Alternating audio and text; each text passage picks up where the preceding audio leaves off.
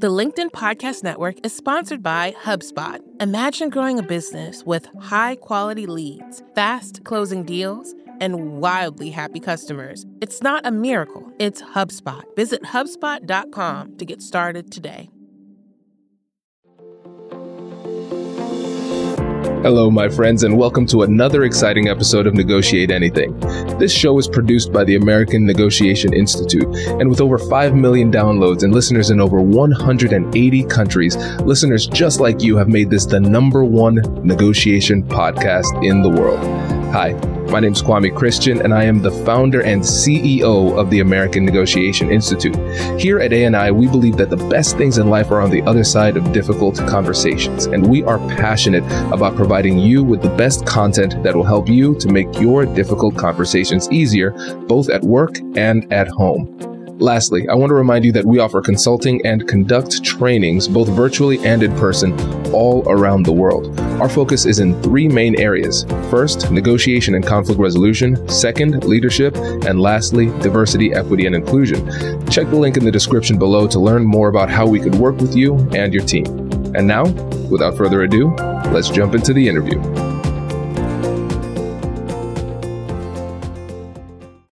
Kelly, Thanks for joining us today. Oh, thank you so much for having me. It's my pleasure. So, how would you get us started by telling us a little bit about yourself and what you do? Yeah, so I'm Kelly Thompson. I'm a women's leadership coach. I'm an author. I'm a speaker.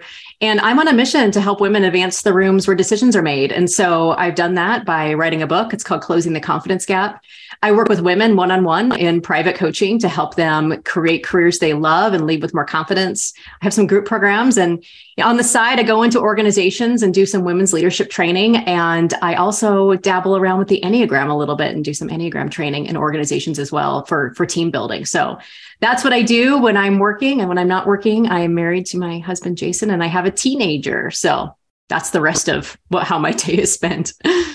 Oh, this is great. And and listeners, I know if you've been listening to this show a lot, um, you know, in my mind, there's so many different angles we could go down. We could talk about the Enneagram, we could talk about negotiating with family, your kids, those type of things. We could bond over the fact that we both have the word confidence in our book titles, all of these things, so many different places. But today we're going to talk about how to talk about money, something that's important but people really struggle with. And so, Kelly, when I asked you, hey, what is really energizing you? That was the first thing that came to mind. Why is that so important to you? You know, it's so important to me. And I just want to start, I think, with with the story. You know, when I was little, I remember the only thing I ever wanted to, to be growing up was a meteorologist. I wanted, I watched the news. I loved the weather. I loved standing outside. I'm from Nebraska, so I had a lot of opportunities to do that. And I remember I was also a curious kid who also asked my parents lots of inappropriate questions like, How much money do you make? you know, what do you make at work? What about your bills? Why is my baby sister so much younger than me? I mean, you know, it was endless. And I always remember my mom telling me, she said, Kelly, it's not polite to talk about money. And you should never ask people what they make. And I don't think I'm the only person that kind of heard that message around money. And so I recognized from an early age, I had this weird, like, contrast of I wanted to be a meteorologist and the weather is the easiest, most safest thing to talk about. But money was really fascinating to me. But I'm like, but money we can't talk about. Like, what if money was as easy to talk about as the weather? And so, you know, actually, I didn't become a meteorologist. Um, I actually went to college and went into banking because money fascinated me. I remember actually later on in my mom's career, um, she actually became a financial advisor. And so even her stance about talking about money changed. She came home one day with like this little paper slider tool and it showed you if you had invested so many dollars per month, this is how much money you would have, you know, in 30, 40, 50 years. And my mind was blown. I was like, whoa, I've never seen this before. And so I remember going into corporate America and going into banking, like just the whole concept of money was fascinating to me. And I eventually found myself in human resources roles. And so then I was on the other side of money. You know, I'm offering jobs to individuals. We're talking about money. Some of them are negotiating, some of them weren't. Um, you know, we're looking at, you know, what's the range for what roles get paid. I remember bringing people on to our organization and I would see offer letters and I'm like, oh, all these new people we're bringing in are getting paid more than the existing people at our company. And so I remember just this conversation around money just became so fascinating to me because as an HR person, I was talking then about money all day long, negotiating, being on the other end of that. But then as I kind of progressed in my career, I had to take my own advice and, you know, um, learn how to negotiate as well. And I think the reason why I became so fascinated by it is because I noticed there was a gap. You know, men would come into roles and they would always negotiate. And when they did negotiate, they would negotiate for much more than when women, what women did. I noticed that in their job applications, they always, not always, typically listed a higher starting salary than maybe what their female counterparts were listing. And so it just became really fascinating to me as I was watching, like, gosh, why does it seem so easy to, for men to talk about money? And as an HR person and a leader and a coach, I'm having so many coaching conversations with women about asking for simply what they deserve. And so that was probably a very long answer to just this fascination with money kind of started at a young age, hearing messages, oh, we shouldn't talk about money, to really starting to actually learn more how money worked and just becoming fascinated with how disparate it is between gender. And I've seen it with my own eyes. Yes, no, this is a, this is really helpful. That that background is really helpful, and it's important because money is an important thing in our lives. we we can't avoid it, right? And so I think there's that temptation where we say, all right, message of the podcast, have those conversations about money, but that's not where we're going to stop it. Right. We have to go deeper. And so I, I, I, want to kind of foreshadow what my follow up question uh, will be like, because I'm going to talk about the, the gender dynamics in the follow up question. But I want to start in general, and you touched on this. What is it about that conversation about money that makes it so scary and touchy and sensitive for people? Yeah. So I'll just tell you things that I've heard and that I felt. When I was an HR person, I spent a good majority of my time just talking about salary negotiation, right? That's what you do. You talk to the HR person when you get a job.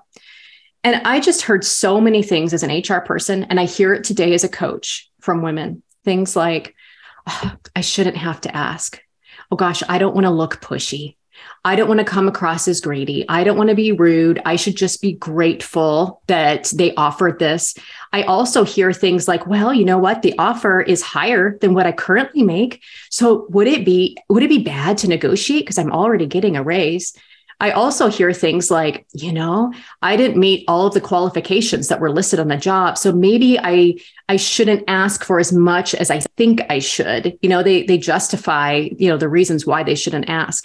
And so those messages came somewhere. And I think sometimes the reason we don't ask is one, maybe we never had someone in our lives sitting down and talking with us and having that conversation about talking about money. You know, maybe in, you know, everybody's upbringing was different. However, there are just some norms that typically men have been more comfortable talking about money. There's research that shows that they talk more about money with friends than women do. And so, you know, it's just some of the messages that women have heard about talking about money is you don't need to worry about that. You know, your partner will handle it. Um, you know, don't be pushy, just be grateful. And I think sometimes there's just been some gender differences that we've heard in talking about money. And those gender differences have perpetuated themselves in the workplace in the form of the gender pay gap, where because men are asking for more and negotiating, um, and oftentimes paid more, they they do make more than women. So, you know, I think it it's really helpful for each of us to sit back and reflect. You know, what what have I believed about money, and is that keeping me from negotiating for what I deserve, or asking for what I deserve, or even having a simple conversation about it in the first place? This is great. And so I'm I'm going to uh, summarize what you said, but I'm going to try my best to summarize it um, with my very very nerdy psychology lens. Yes. Tell me tell me if this tell me if this resonates. So when you said first people think that they shouldn't have to ask for more, that to me sounds a bit like a cognitive distortion where they have a belief of how the world should be, but not taking into account the way that the world actually is. And they haven't updated that belief. And so that cognitive distortion is causing emotional uh, distress, and that distress is holding them back from actually having the conversation. And then the concern about the perception of others. So I don't want them to think I'm rude or selfish, something like that. And a lot of times it is kind of us projecting our insecurities into the minds of others. That might not be true, but we believe it to be true. So it holds us back. Um, there's the moral and ethical concern um, hey, well, I, I'm already making enough I'm comfortable, I'm taken care of, and there are people in the world who don't have anything. So I should be grateful. Is, should I do this? Is it wrong for me to ask for more just morally? And then not qualified. I, I saw a study where men are more willing to or more likely to apply for a job when they're not qualified, but women feel like they need to meet or exceed the qualifications in order to apply. And so that concern of not being qualified can kind of be like a, a bit of an insecurity and a self fulfilling mm-hmm. prophecy that holds us back. And so this that was my attempt at like a psychological summary. W- what do you think? Oh, I love it. I love it. And I'm going to like go back and listen to this so I can write all those down to help explain them to my clients, right? And I think that just normalizes it. I love how you actually bucketed it because I think sometimes when we can just normalize these concerns that this is just part of the human condition, I think even when you were saying that, I took a deeper breath. I'm like, oh, this is just a normal psychological thing that people deal with. And we just got to know what bucket we're in. And when we can identify that bucket, I think it just helps kind of put a name to it. And when we can just notice and normalize and name some things, at least for me, I'm speaking for myself, I feel like it frees me up to take action because I feel, feel so paralyzed by it. I've given it a name. So I love it. Does your company invest in professional development training? If you believe that your team would benefit from a negotiation workshop, all you need to do is go to our website, fill out the workshop request form, and then we'll set up a time to chat. These workshops are completely customizable and we've done them all around the country. Negotiation and conflict resolution skills are beneficial across all professions, but they're especially useful in procurement, purchasing, sales, sourcing, and contract management. Our calendar is filling up quickly, and we even have some workshops scheduled for next year. If you think you might want one, I'd suggest reaching out soon so you don't miss out. Check out the link in the description to learn more, and we will be right back after this.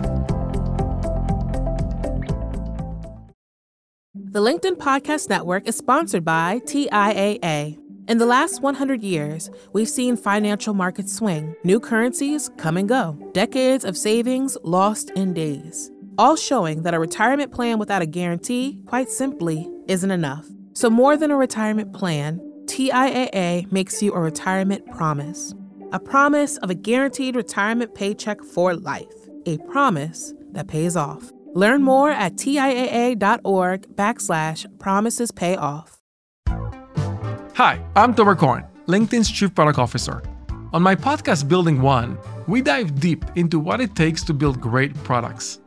Recently, we had Zach Perret, the CEO of Plaid, and he shared about his struggles building a financial app for consumers and how he was able to turn it all around with a critical pivot. Take a listen. I personally couldn't resonate as much with the consumer set that we were trying to reach. I just didn't have that level of empathy. When we made the shift to building a B2B product, though, I was building the product that I wanted. My co founder and I were creating the product that we wanted ourselves, and we had so much empathy for what that product was. Such a great insight. You know, in that sense, we got lucky because we were, we were creating a thing for ourselves. And then the people that we were talking to also had the same problems we did. They were fintech developers. We'd been a fintech developer, uh, we'd been trying to build a fintech product for a year. And so we had such deep empathy. We had such a clear ability to. If you want to hear more of Zach Perret's story and the lessons that follow, listen and subscribe to my podcast, Building One. Yeah, it's it, it's helpful because when you have a label, when you have a name, then you actually have a target. I think otherwise you can kind of look at yourself and say, I'm broken, I'm messed up, I'm the problem. And then that can lead to shame. And then shame causes us to pull back. And so we're not engaging in the difficult conversation and we're not even really wrestling with it internally because it's such a shameful thing. We don't feel comfortable even exploring it. So yeah that normalization that's important because then when you realize oh this is just common psychology. I can i'm not i'm just human. Yeah. That's what dang it, it i'm part of the human yeah. condition right? Exactly. It makes it a lot more approachable. This, this is good. Okay. So when you think about your um your clients that you've worked with, let's say there's somebody who checks all of those boxes. I shouldn't have to do this. I don't want people to think poorly of me, those type of things. And they say, Kelly, help me.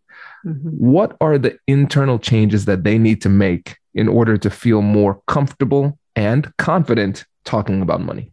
Yeah. So we really start with internal work. And so I'm glad we're talking about the psychology of it. So when I have a client who comes to me and says, Oh, gosh, I just don't think I'm qualified to ask for this this salary range or you know what I think I should. You know, we often start and say, okay, let's just kind of unpack that a little bit. Tell me why you don't feel qualified. I even ask them, like, when you think about the thought of like not feeling qualified, where do you feel that in your body? And sometimes they tell me, oh, I feel my stomach, I, I feel sick, I feel contracted. And that can be a big clue for them energetically that what they're feeling actually really isn't alignment with their truths. It's it's not a way that we want to move forward. And so sometimes I just ask them just to flip it.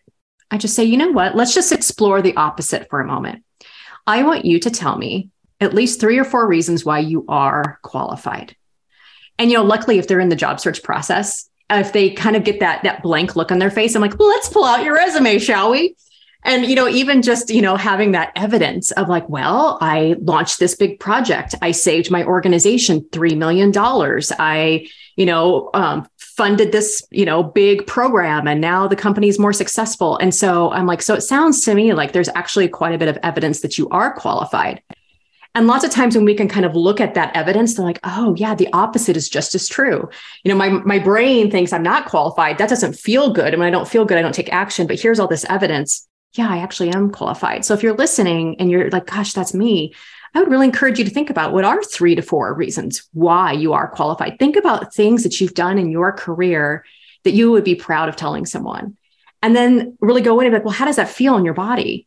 A lot of times when I'm talking with them, they're like, oh, well, I feel light. I feel excited. Like this feels good, right? And it's like, okay. Well, if you're feeling like you have this evidence, it feels good in your body, it feels in alignment, you know, what might be the next right action you can take, knowing that you are believing that you are qualified? Like, well, I'm going to ask for what I'm worth. And I'm like, that sounds great. And then we can get into more scripting that and what does that actually sound like?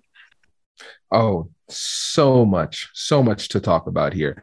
So, first, I, I want to talk about the IKEA effect. And so what they found is that uh, people who buy furniture from IKEA because they have to build it, they feel a greater emotional attachment to it. And I think about it from the context of difficult conversations. Collaboration builds commitment. So the more involved in the process they are, the more bought in they are. Because you, what I didn't hear was you stood up on a chair and wagged your finger and said, "You need to believe in yourself and do this, do this." And they're like, "Okay, Kelly, geez, I'll do it." Right? No, you you had them argue it for you. Right? You tell me why you're qualified. And so when they feel part of the process, they contributed to the conversation, they're more bought in. So then when you ask, what do you think you should do? You're not telling them what to do. You're having them tell mm-hmm. themselves. It makes it more likely for them to do it and then do it confidently. So I think that's really, really smart. Um, and I think that's something that we all could incorporate in our difficult conversations as well. Just ask somebody to say, hypothetically, what if the opposite was true? How would you go about arguing that. I think that's that's very very very powerful. And I love the fact that we're using evidence and it's objective. So it's not just like random motivation and getting people hyped up because if you get people hyped up, it it is a very very powerful but very fleeting energy source. And mm-hmm. so you feel really think about a conference. It's like hey i went to this uh, motivational conference. Uh, this is great. I'm going to conquer the world. And then seven seven days later you're like man i'm going to conquer these potato chips on this couch because i'm, I'm yes. not feeling it anymore. Yes. so I, I love this approach. It's so powerful Thank you. And, you know, I love, you know, I'm big on evidence and a lot of places where I want them to use evidence as well is to find the data on the salary ranges. You know, I mean, we are so lucky today versus when I was on the other side of HR back in 2008, 2009, that salary ranges are becoming more published. You know, I mean, you can go to LinkedIn and just look at some jobs, right? And a lot of those jobs now have salary ranges, which is amazing.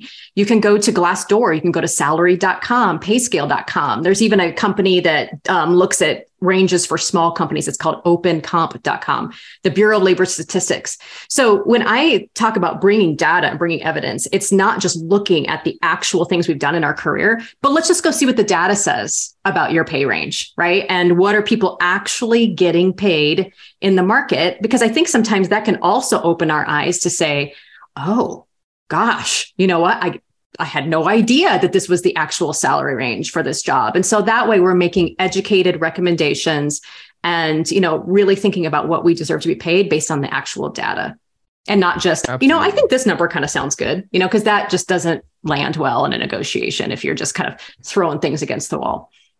No, not at all. Because I want it is not persuasive. so I know. What I will I, tell I, you, as an HR leader, I've I've had that people say, well, I just want to make that. And I'm like, well, you know, unfortunately, that is uh, quite above the range of what is paid anywhere for this role, but I, I appreciate your desires. yes. Okay, Kelly, let me ask you a, a question. This approximately, how many of these negotiations did you do as like as an HR leader when people were negotiating salary with you?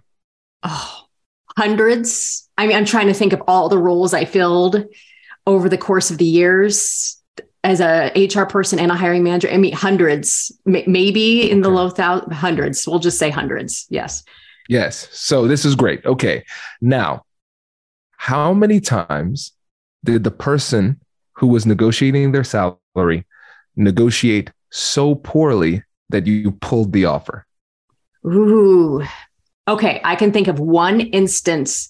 They negotiated poorly. There were there were some that just said, "Well, I feel like I should make that much." And when we did bring them down to reality, there there were some things that were worked out. But I remember one case that has always stuck out with me that this individual stated a number that they wanted. And this individual's reasoning was that they wanted their partner to be able to stay home. And in order for their partner to stay home, they needed to make that amount of money because that was the lifestyle they wanted. And it was so far out of range. I mean, we, we just couldn't like it just wasn't even in the data points. And we just couldn't get to we're like well you know what? This is our best offer. You know this is what is being paid market for this role. And so this is our final and best offer.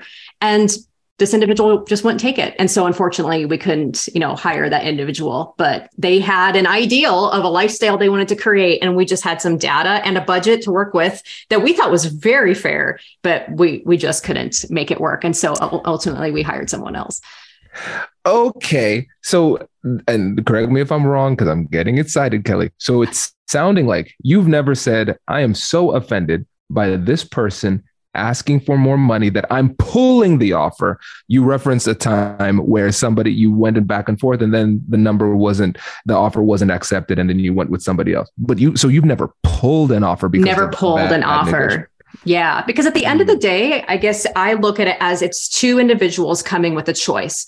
As a person who is extending an offer, I have, you know, an amount I can give you. This is my best and final. And so then it's up to you on if you're going to accept that or not. But I've never had somebody be disre- so disrespectful or something where we've had to pull an offer. But yeah, it's it's happened where, you know, they were demanding way higher and I'm sorry, but this is our best and final offer. So it's up to you on if you want that or not. Okay. Now, when you think about the women that you've worked with, how many of them have expressed a fear and said, Kelly, I'm afraid of negotiating because I think they'll pull the offer? Oh, how many times? So many. I love where this is going. Okay. So, yes, like when I talk with women, more often than not, a big concern that comes up is this. In fact, I'm talking to a client right now. Okay, so what if I go and tell this company that this is what I make? And then they just want to stop talking to me. And I'm like, okay, here, here's the thing. You know what? In the interview process, let's just normalize the fact that you're probably going to go and you're going to apply to some jobs that just aren't in your salary range. And that's okay. It's okay. It just means that you're probably not finding the right level of job, the right kind of job. Like it's, um, as one of your guests said, it was, it was beautiful is like, let's not take it personally, but I'm going to make it personal in terms of, you know, uh, finding the right thing for me. But yeah, sometimes they do fear like, well, what if I negotiate and then they pull the offer? in my experience as a coach, and I've helped hundreds of women through salary negotiations, I have never heard where they've gone to negotiate and then the offer was pulled. Now, have I heard where they've gone to negotiate or they're in the negotiation process and they can't get that exact number? Yeah. And the, the employer says, gosh, this is as high as we can go. Thank you for asking. And they either take the job or they don't. But I've never been on the other end of it with a client where they've been, you know, respectfully and tactfully and thoughtfully negotiating where somebody says, well, we're just going to pull the offer. I haven't seen it. Has it happened? Probably, but I haven't seen it. Yes. Oh, this is great, Kelly. So, um, this reminds me of one of my favorite acronyms for fear false evidence appearing real. Right. Yeah. And so it is a fear that holds us back. But when you just look at it statistically, it is unlikely to really manifest itself in a meaningful way. Now, that doesn't mean that every negotiation is going to go exactly how you want, but it's like I, I, say on the podcast all the time negotiation isn't the art of deal making, it's the art of deal discovery. I'm coming to this conversation to chat with you to see whether or not there's a deal to be made. Sometimes that number just does not match. And I think when people have that fear of negotiation and they say, well, well, it's the, you know, I don't want to give that number because I'm afraid they'll, they'll say no, they'll get offended or things like that. Or maybe the negotiation won't be successful. Good yeah. because that's a deal that shouldn't have been made, number one. And you get an opportunity to practice. So when you do negotiate with the job that is for you, you'll be more skilled and more confident too. So it's a win win. Oh, 100%. And that's exactly what I tell my clients. I'm like, job interviewing is a lot like dating. Like, it's just not that different, right? You just sometimes have to go on a lot of dates and have a lot of conversations before you find the right one. And I think there's two things that are really important to remember here. One, I am always encouraging my clients to negotiate in alignment with their values. So showing up getting curious, making requests, having conversations in a way that feels aligned to them so that no matter what happens, whether they reach a deal or we don't reach a deal, I walk away from that interaction feeling good because I showed up in a way that honors myself. And then on the other end of that, like I always remind folks, I'm like, listen, like I've been on the other end of hundreds of these conversations. For us as HR people, talking about money is like talking about the weather all day long. I get on the phone, I'm interviewing, how much are you making? What's your current salary? Like making offers. Like, you know, I remember working at a bank and being a bank teller and opening my cash drawer and seeing all the money. And the first time you see all that money, you're like, whoa, you know? But then after a while, it's literally just paper. And so I really just want to normalize this for folks that one, yes, um, you know negotiate in alignment with your values. But remember on the other end is an individual who literally talks about money all day long. And for them this is just business right? This is just it's just the weather. And so i think sometimes when we can normalize that that like me on the other end i expected people to negotiate. I expected people to ask. I expected like i was ready to talk about money. So just know that hr folks are ready to talk about money. So don't let us down this is great. Kelly, I appreciate this. This is great. I if I did not own the company, it encourages me to negotiate my own salary. So I, I hope everybody else listening uh, to this uh, to this episode says, you know what, I'm going to go out and get that money. I'm going to make Kelly proud. And let's yes. say somebody's saying, listen, I want to get that money, but I need some confidence. Maybe I need some coaching. What is the best way for them to reach you? Reach you? The best, yeah, the best way to find me is uh, my website, kellyraethompson.com. I'm Kelly with an I, an R A E. On my website, under the downloads tab, I actually have a free salary negotiation guide that has tips. It has scripts, which everybody loves a script, so they know what to say to make it their own. And then, of course, I love to hang out at on LinkedIn, and so I'm LinkedIn forward slash Kelly Rae Thompson, and I'm on Instagram at Kelly Rae Thompson as well. Awesome. Listeners, we will have links to all of those in the description of this episode. Kelly, thank you so much for joining us. Really appreciate it. Oh, Congratulations. Thank you. being here You've talking just about money. joined an elite club. By listening to a full episode, you're now officially on the Negotiate Anything team. So welcome aboard. What most team members do is they subscribe to the podcast because that allows them to automatically get the latest episodes of the show. The best things in life lie on the other side of difficult conversations. Keep learning, keep practicing, and keep getting better. Your relationships will improve, your career will soar, and you'll have the confidence you need to get the most out of these crucial conversations. Again, thank you for joining the team. We're excited to have you, and I will see you in the next episode. I'll catch you later.